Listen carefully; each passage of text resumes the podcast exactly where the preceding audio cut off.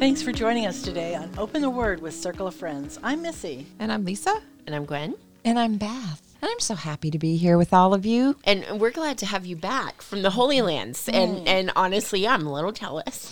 Well, I have to tell you, as I was there, oh, Gwyn, I thought of you. I thought, oh, Gwyn would just be geeking out over all of this. She would just, uh, I wish that you were there with us. I wish that all of you were there with Oh, us. we wish Okay, we were. my, I know. My big dream is that the, the, the table, the Open the Word Yeah. podcast would go to the Holy Lands. Mm. Wouldn't that be yes. fun? So if there's ever a corporate sponsor that would like to send us all, we'd love to go.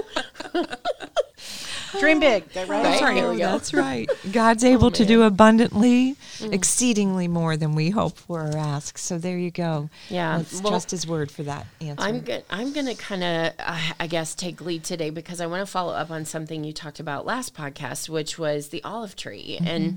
Um, which I love how God times this out because I was recording the last of the Romans podcast, which won't air for a while. Um, but in chapter 11, one of the things I kind of landed on was Paul's use of discussing the uh, olive tree and this idea of the cultivated olive tree and then these wild branches um, that are being grafted in and it's it's basically what it is is it, in romans it's like a three chapter confrontation uh, of the romans the roman church at the time which is who paul's writing to he hasn't been able to get there yet and so he's giving them the basics until he can get there. It's his goal to get there but he's trying to address some things and give them some theology.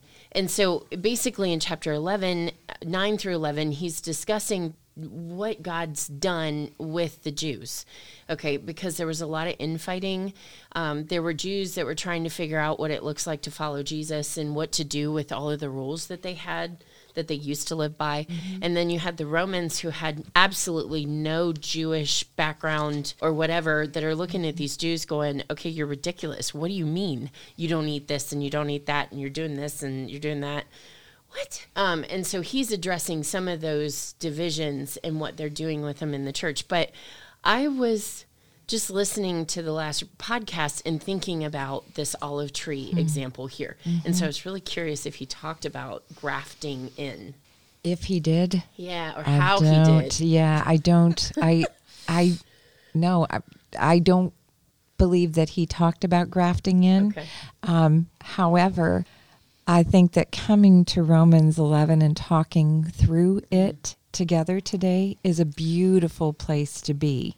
We know that, um, well, as I look at Romans 11, one of one of the things that jumps out at me uh, is 11 verse 16. Um, if the dough offered as first fruits is holy, so is the whole lump. And if the root is holy, so are the branches.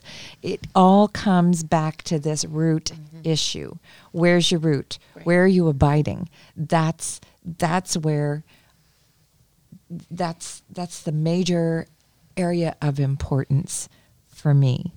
So um, take us start at the beginning of Romans 11 and uh, just walk us through what you've gleaned, my dear. Okay. okay. Well, basically, um, chapter 11 starts with uh, okay, so I say then, God has not rejected his people, um, has he? And so it's the question that he's kind of raising about this whole thing, and he'll talk about that. But um, I love where you started actually. In the following verse, it says, But if some of the branches are were broken off, you being a wild olive were grafted in among them and became a partaker with them of the rich root of the olive tree.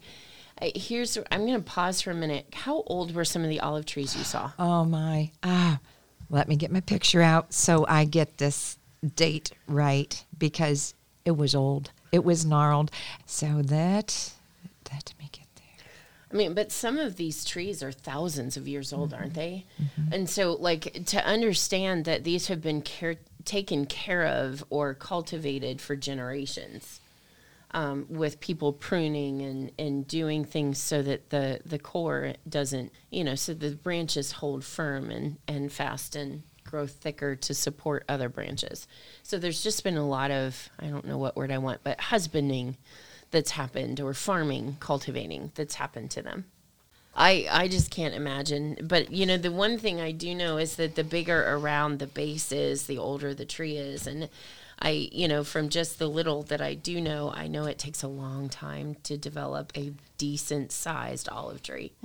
Um, And so I would imagine this is probably thousand, hundred, hundreds to thousand, maybe even a thousand years old mm-hmm, mm-hmm. in some places. So mm-hmm. you know, but I I know that over that time, it takes a lot of pruning and things to, you know, keep those trees healthy. And uh, yeah, but I mean, just think about uh, that's a thousand years of a tree DNA just being, you know, in in like I just I, I compare that with like apples. Okay, so let's talk apple trees in the United States. There used to be hundreds of varieties. We're down to like thirty. Because we've lost so many different ones that have just, you know, trees that have been planted wherever, but they've died out, and then you know, um, and so you just think about that, and then these olive trees, they're the same as they were hundreds of years ago, you know, um, and so this image of just being grafted into the rich root of the olive tree. Um, and kind of that idea that how this is talking about it is that when god chose israel israel's represented image wise in the old testament as an olive tree. And so everywhere you see the image of an olive tree it's usually talking about the nation of israel and how god chose it. And so in this passage what he's talking about is that the mystery of the old testament was that the gentiles are grafted in to to God's family and the chosen, um, and that some of the nation of Israel has stumbled and and literally been pulled off. And I one of the lines that hits me the hardest is verse twenty two. Um, and Beth, I don't know if you want to read that. I do, but can I start in verse 17 That and work up to 22? Let's so so 17 says this is Romans 11 17. But if some of the branches were broken off, and you, although a wild olive shoot, were grafted in among the others and now share in the nourishing root of the olive tree, do not be arrogant toward the branches. If you are, remember it is not you who support the root, but the root that supports you. Then you will say, Branches were broken off so that I might be grafted in. That is true. They were broken off because of their unbelief, but you stand fast through faith. So do not become proud, but fear. Verse 21 For if God did not spare the natural branches, neither will he spare you. Note then the kindness and the severity of God severity towards those who have fallen, but God's kindness to you, provided you continue in his kindness. Otherwise, you too will be cut off. Verse 23 And even if they, if, verse 23, and even they, if they do not continue in their unbelief, will be grafted in, for God has the power to graft them in again. For if you were cut from what is by nature a wild olive tree and grafted contrary to nature into a cultivated olive tree, how much more will these, the natural branches, be grafted back into their own olive tree? And I mean, isn't this beautiful? Because the natural branches are the Jewish people that come to faith in Messiah. Um, and so, I mean, how much more rich for them, all of this Old Testament imagery that they grew up with in the festivals and the feasts and um, and all of the observances that they've done for years to have new meaning and to be able to see the picture of Jesus, the Messiah, in everything that they've grown up with. I mean, the sweetness of them to be grafted back into their own olive tree, um, I think is just beautiful. And I just think of Pod for Israel and One for Israel because that's what's happening. Um, is that through that ministry and several other ministries, Jews by the thousands are coming back into um, fellowship with um, into fellowship with believers and coming back into f- the olive tree, basically. So, um, but yeah, Beth, you just got an answer for how old that olive tree is. I is. just got an answer for that olive tree we were talking about in the in the Garden of Gethsemane, 2400 years old. two thousand four hundred years. Yeah. This is why you travel in groups, right? Right. Because obviously there were better note takers than me. Um, and I'm so thankful. Thank you, Diane, for, for providing that answer for me because I I did not have it in front of me, but 2,400 years old, older So than our nation. Well, that's older than Christ. In the Think Garden about of this. Gethsemane, that was those were trees that would have been there when Jesus is doing his high priestly prayer. Mm-hmm. A couple chapters after the vine that we talked about last week. Yeah, in John. That's He, he, he, I guess that was one of the things that stood out at me. And I knew this. I knew this from from reading the Word that he looked at at creation and drew his lessons from there.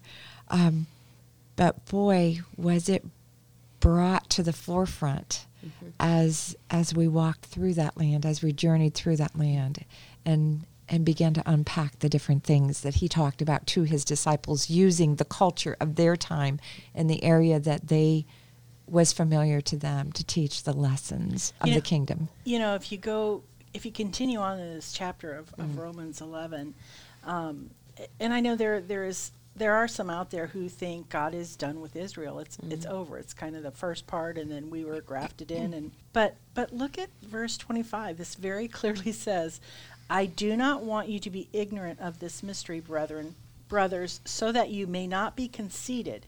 Israel has experienced a hardening in part." until the full number of the Gentiles has come in. And so all Israel will be saved, as it is written The deliverer will come from Zion, he will turn godlessness away from Jacob. And this is my covenant with them when I take away their sins. As far as the gospel is concerned, they are enemies on your account, but as far as election is concerned, they are loved on account of the patriarchs. For God's gifts and his call are irrevocable. Just as you who were at one time disobedient to God have now received mercy as a result of their disobedience, so they too have now become disobedient, in order that they too may now receive mercy as a result of God's mercy to you. For God has bound all men over to disobedience, so that he may have mercy on them all. In other words, God's grace is sufficient, mm. not just for us, but also for Israel. And and we're in the middle, in the midst of it. We're not to the end of the story yet. No.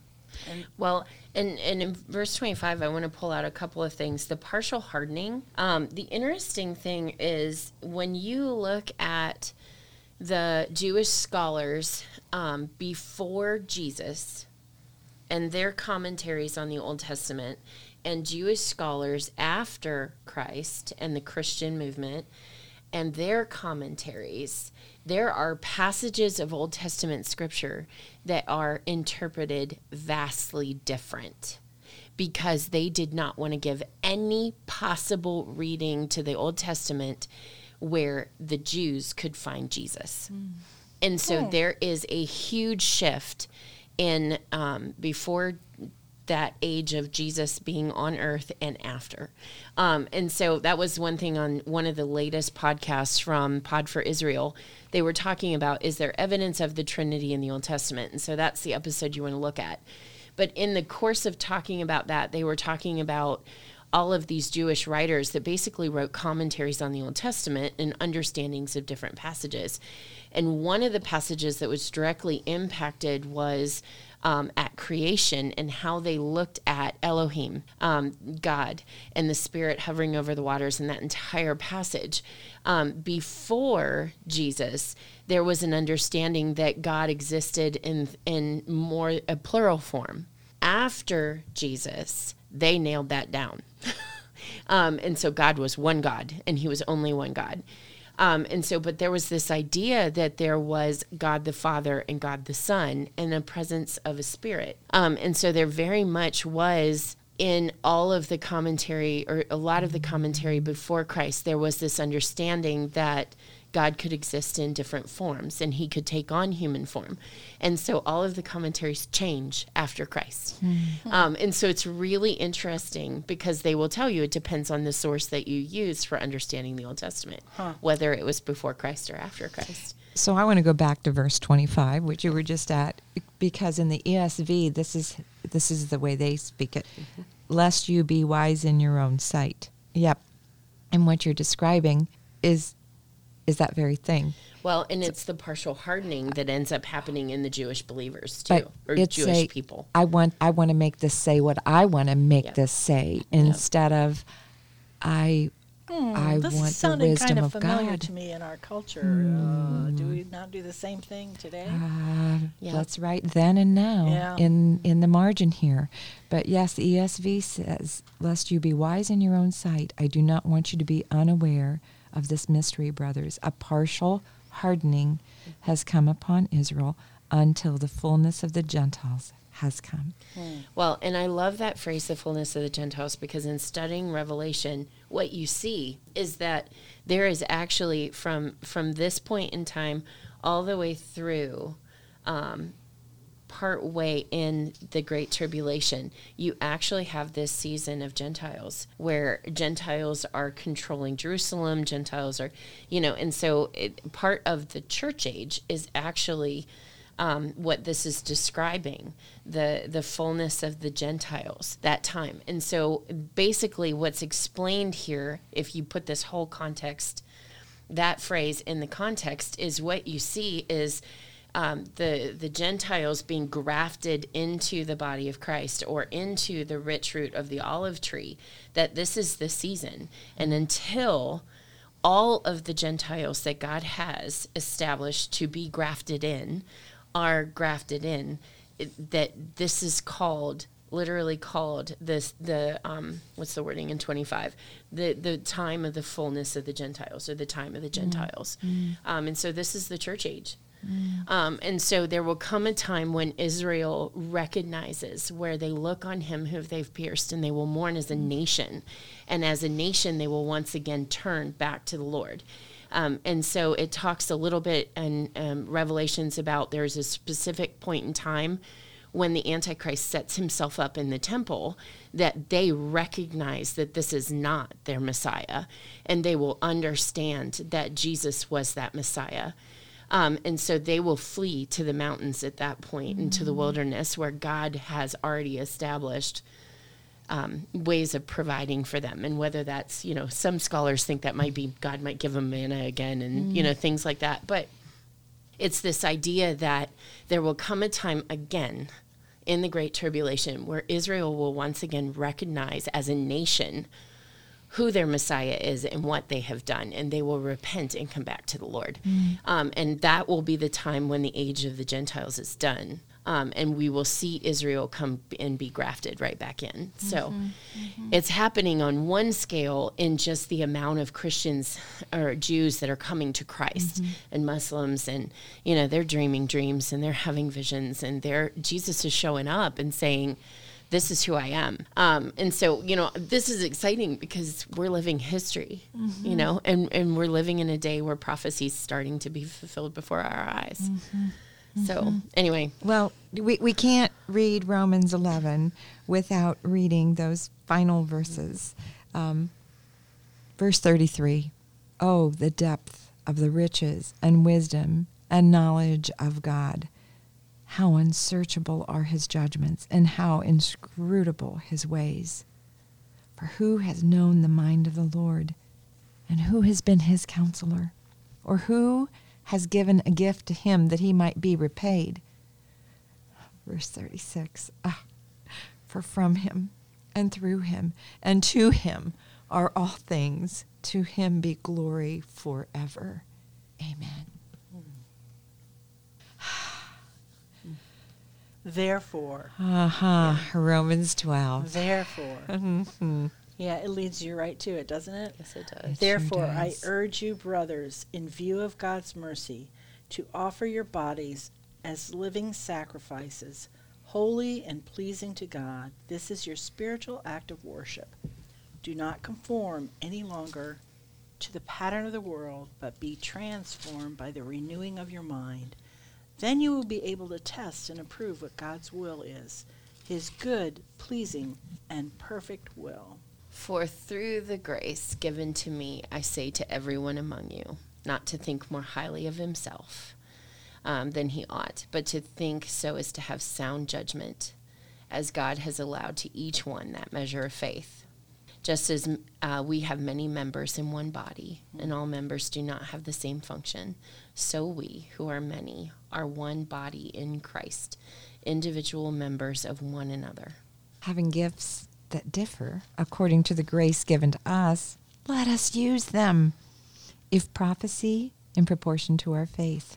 If service, in our serving. The one who teaches in his teaching, the one who exhorts in his exhortation, the one who contributes in generosity, the one who leads with zeal, the one who does acts of mercy with cheerfulness. Love must be sincere, hate what is evil, cling to what is good.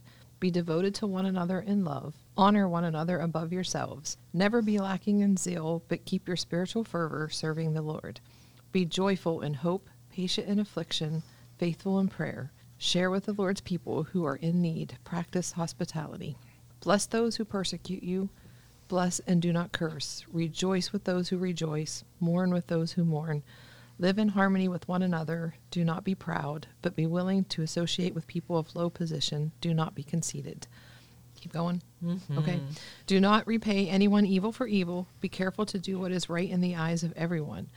If it is possible, as far it is far as it, it depends on you, live at peace with everyone. Do not take revenge, my dear friends, but leave room for God's wrath, for it is written, it is mine to avenge, and I will repay, says the Lord. On the contrary, if your enemy is hungry, feed him. If he is thirsty, give him something to drink. In doing this, you will heap burning coals on his head. Do not overcome, be overcome by evil, but overcome evil with good. Mm-hmm. Do not be overcome by evil, but mm. overcome evil with good. Boy, that pretty much sums it up, folks. if we can just live out life here on this earth, recognizing that we are a part of a bigger story, we are here for a plan and a purpose, not our own will, but God's. Do mm-hmm. not think more highly of yourself than you ought. His word says that time and again. But give thought to do what is honorable in the sight of all. If we can just grab hold of that and and, and just live life abiding in him and overcoming evil with good, mm. we could solve a lot of problems, couldn't we? Um, I don't know about you guys, but do you just hear the arrogance that's being addressed with humility? You know, the answer to arrogance is humility, but just like, and to love without hypocrisy, to cling to what is good and abhor evil, just to be very clear on different things. I this chapter is just fascinating because it's so practical. Um, and chapter twelve starts the practical portion of Romans, um, but nine through eleven is where Paul was just kind of addressing the Jewish faith um, and the Jewish roots of our Christian faith. And Missy, like at the very beginning, you had said a lot of us, especially in America, do not recognize Christianity's Jewish roots, you know, and so in some ways we've cut that off and we have, we don't think about that context to the scriptures. Um, and so a lot of times we're in danger of interpreting scripture through American roots, mm-hmm. through mm-hmm. American context, you know, mm-hmm. on a passage where it, the thing is, the New Testament grows out of the context of the Old Testament. So if you cut off the context of the Old Testament, you've taken all of the foundation away from the New Testament, and you're in real danger of misunderstanding it. And in, and unless you you broaden your thought about the Bible in terms of when I say broaden your thought, meaning go go from Genesis to Revelation and Yeah, reading the picture. whole of the Word, getting the big picture. How can an American Christian, me, how can Missy, even begin to understand such concepts as a king? I've never had a king. Mm-hmm. I don't understand that. How can I understand A good shepherd. a good shepherd. How can I understand uh, the whole of the Old Testament and what God is doing and how that is God's people? I mean, unless you begin at the beginning and go all the way through the end and see the whole picture, you're bound to take something out of context or to misunderstand. And so, yeah, I think we do get it wrong sometimes. And I and I've been guilty of overlooking the the Jewish heritage and history at times as I'm reading scripture. Like, oh, this is what's happening. These are the people that are listening to it.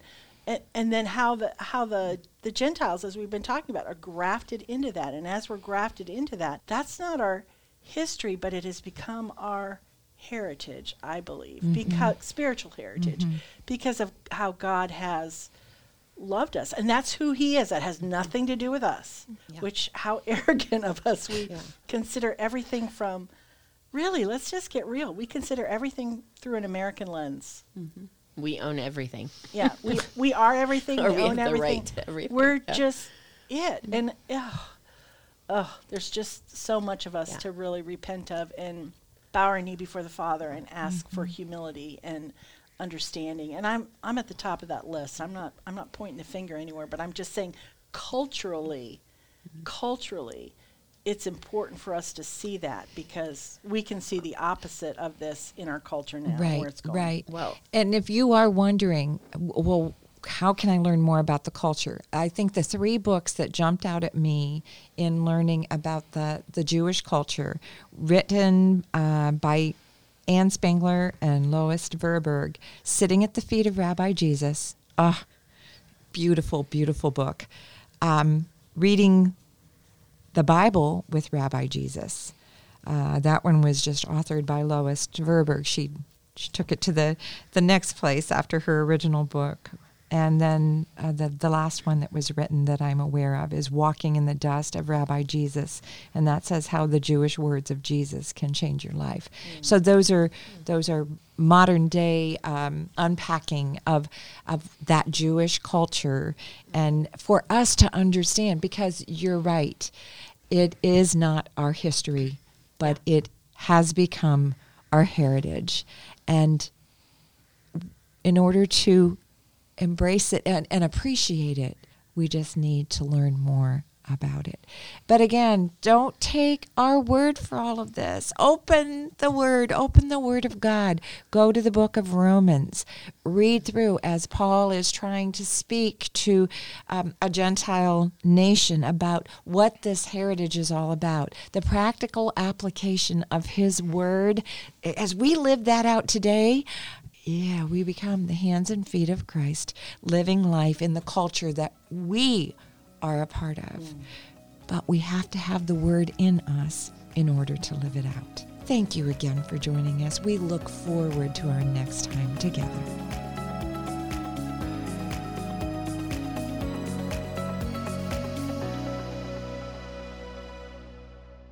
Thanks for listening today. Be sure to subscribe so you don't miss any episodes.